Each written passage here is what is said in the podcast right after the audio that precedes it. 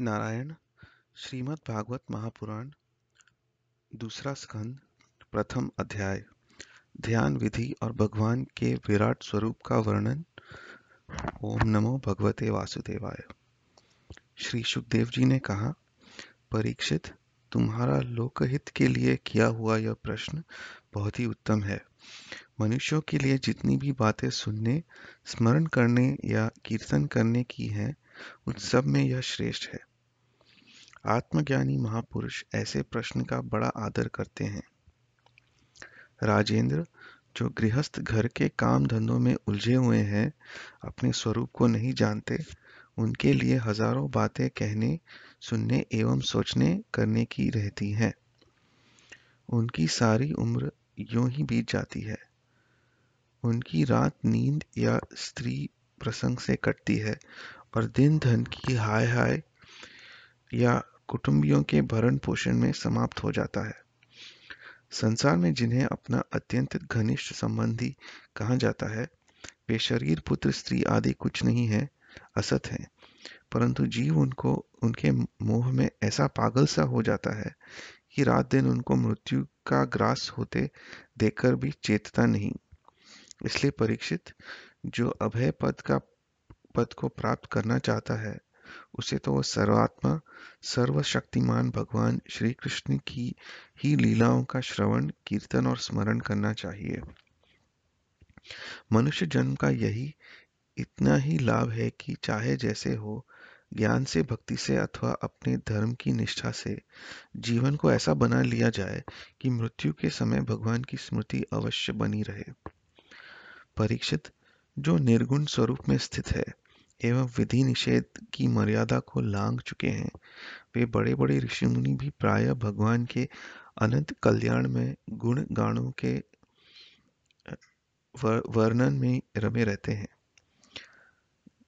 द्वापर के अंत में इस भगवत रूप अथवा वेद तुल्य श्रीमद भागवत नाम के महापुराण का अपने पिता श्री कृष्ण द्वैपायन से मैंने अध्ययन किया था। राजर्षि मेरी निर्गुण स्वरूप परमात्मा में पूर्ण निष्ठा है। फिर भी भगवान श्री कृष्ण की मधुर लीलाओं ने बलात् मेरे हृदय को अपनी ओर आकर्षित कर लिया। यही कारण है कि मैंने इस पुराण का अध्ययन किया। तुम भगवान के परम भक्त हो, इसलिए तुम्हें मैं ऐसे, इसे सुनाऊँगा। जो इसके प्रति श्रद्धा रखते हैं, उनकी शुद्ध चित्रवृत्ति भगवान श्री कृष्ण के चरणों में अनन्य प्रेम के साथ बहुत शीघ्र लीन हो जाती है। जो लोग लोक या परलोक की किसी भी वस्तु की इच्छा रखते हैं या इसके विपरीत संसार में दुख का अनुभव करके जो उससे विरक्त हो गए हैं और निर्भय मोक्ष पद का, को प्राप्त करना चाहते हैं, उन साधकों के लिए तथा योग संपन्न सिद्ध ज्ञानियों के लिए भी समस्त शास्त्रों का यही निर्णय है कि वे भगवान के नामों का प्रेम से संकीर्तन करें। अपने कल्याण साधन की ओर से असावधान रहने वाले पुरुष की वर्षों लंबी आयु भी अनजान में ही व्यर्थ बीत जाती है। उससे क्या लाभ? सावधानी से ज्ञान पूर्वक बिताई हुई घड़ी, दो घड़ी भी श्रेष्ठ है, क्योंकि उसके द्वारा अपने कल्याण की चेष्टा तो की जा सकती है।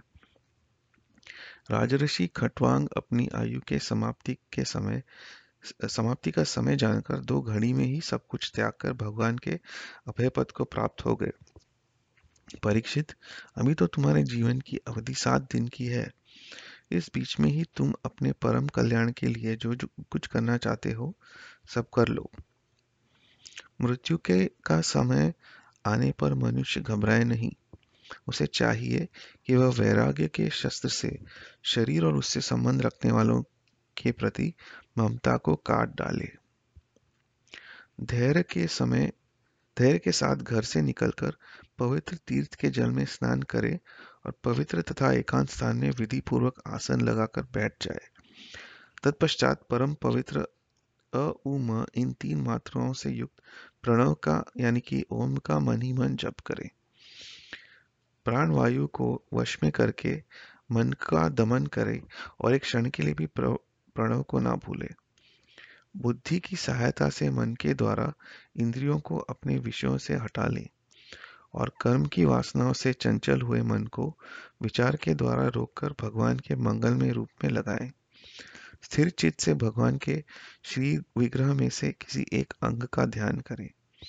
इस प्रकार एक एक अंग का ध्यान करते करते विषय वासना से रहित मन को पूर्ण रूप से भगवान में ऐसा तल्लीन कर दें कि फिर और किसी विषय का चिंतन ही न हो।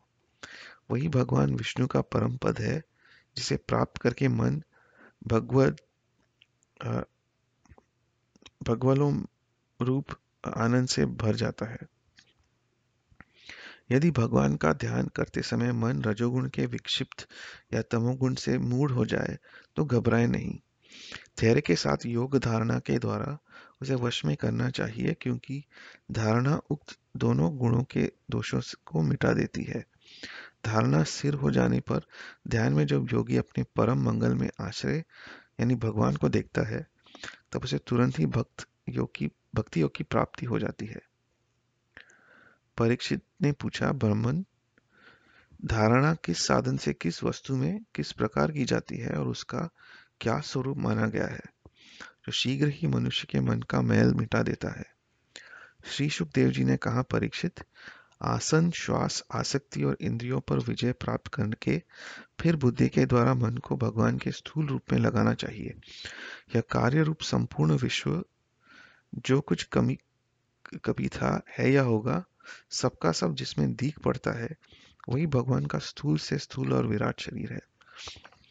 जल, अग्नि, वायु, आकाश, अहंकार महतत्व और प्रकृति इन सात आवरणों से घिरे हुए इस ब्रह्मांड शरीर में जो विराट पुरुष भगवान है, वे ही धारणा के आश्रय हैं।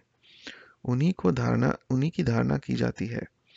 तत्वज्ञ पुरुष उनका इस प्रकार वर्णन करते हैं, पाताल विराट पुरुष के तलवे हैं, उनकी एड़िया और पंजे रसातल हैं। दोनों गुल्फ एड़ी के ऊपर की गांठें महातल हैं, उनके पैर के पिंडे तलातल हैं। विश्वमूर्ति भगवान के दोनों घुटने सुतल हैं जांगे वितल हैं और अतल हैं, पेड़ू भूतल है और परीक्षित उनके नाभिरोप सरोवर को ही आकाश कहते हैं। आदि पुरुष परमात्मा की छाती को स्वर्गलोक, गले को महरलोक, मुख को जनलोक और ललाट को तपोलोक कहते हैं। उन सहस्त्र सिर वाले भगवान को का मस्त, मस्तक समूह ही सत्यलोक है। इंद्रादि देवता उनकी भुजाएँ हैं। दिशाएँ कान और शब्द श्रवण इंद्रिय हैं। दोनों अश्विनी कुमार उनकी नासिका के छिद्र है। गंध घ्राणेन्द्रिय है और धधकती हुई आग उनका मुख है। भगवान विष्णु के नेत्र अंतरिक्ष हैं। उनमें देखने की शक्ति सूर्य है। दोनों पल के रात और दिन है। उनका भ्रूविलास ब्रह्मलोक है। तालु जल है और जिह्वा रस। वेदों को भगवान का ब्रह्मरंध्र कहते हैं और यम को दाढ़े। सब प्रकार के स्नेह दांत है और उनकी जगन मोहिनी माया को ही उनका, उनकी मुस्कान कहते हैं। यह अनंत सृष्टि उसकी माया, उसी माया का कटाक्ष विक्षेप है। लज्जा ऊपर का होठ और लोभ नीचे के का होठ है। धर्म स्तन और अधर्म पीठ है। प्रजापति उनके मूत्रेंद्रिय हैं। मित्रा वरुण अंडकोश है। समुद्र कोख है और बड़े बड़े पर्वत उनकी हड्डियाँ हैं। राजन, विश्वमूर्ति विराट पुरुष की नाड़ियाँ, नदियाँ हैं, वृक्ष रोम है, परम प्रबल वायु श्वास है। काल उनकी चाल है और गुणों का चक्कर चलाते रहना ही उनका कर्म है। परीक्षित बादलों को उनके केश मानते हैं। संध्या उन अनंत का वस्त्र है। महात्माओं ने अव्यक्त, यानी मूल प्रकृति को ही उनका हृदय बतलाया है और सब विकारों का खजाना उनका मन चंद्रमा कहा गया है। महतत्व को सर्वात्मा भगवान का चित्त कहते हैं और रुद्र उनके अहंकार कहे गए हैं। घोड़े खच्चर ऊँट और हाथी उनके नख है। वन में रहने वाले सारे मृग और पशु पशु उनके कटी प्रदेश में स्थित हैं। तरह तरह के पक्षी उनके अद्भुत रचना कौशल है। स्वयंभू मनु उनकी बुद्धि है और मन की मनु की संतान मनुष्य उनके निवास स्थान है। गंधर्व, विद्याधर, चारण और अप्सराएँ उनके षडग आदि स्वरों की स्मृति है। दैत्य उनके वीर्य है। ब्राह्मण मुख, क्षत्रिय भुजाएँ, वैश्य जंगाएँ और शूद्र उन विराट पुरुष के चरण हैं। विविध देवताओं के नाम से जो बड़े बड़े द्रव्य में यज्ञ किए जाते हैं, वे उनके कर्म हैं। परीक्षित विराट भगवान के स्थूल शरीर का यही स्वरूप है, सो मैंने तुम्हें सुना दिया। इसी में मुमुक्षु पुरुष बुद्धि के द्वारा मन को स्थिर करते हैं, क्योंकि इससे भिन्न और कोई वस्तु नहीं है। जैसे स्वप्न देखने वाला स्वप्नावस्था में अपने आप को ही विविध पदार्थों के रूप में देखता है, वैसे ही सबकी बुद्धि वृत्तियों के द्वारा सब कुछ अनुभव करने वाला सर्व अंतर्यामी परमात्मा भी एक ही है। उन सत्य स्वरूप आनंद निधि भगवान का ही भजन करना चाहिए अन्य किसी भी वस्तु में आसक्ति नहीं करनी चाहिए, क्योंकि यह आसक्ति जीव के अधपतन की का हेतु है। नारायण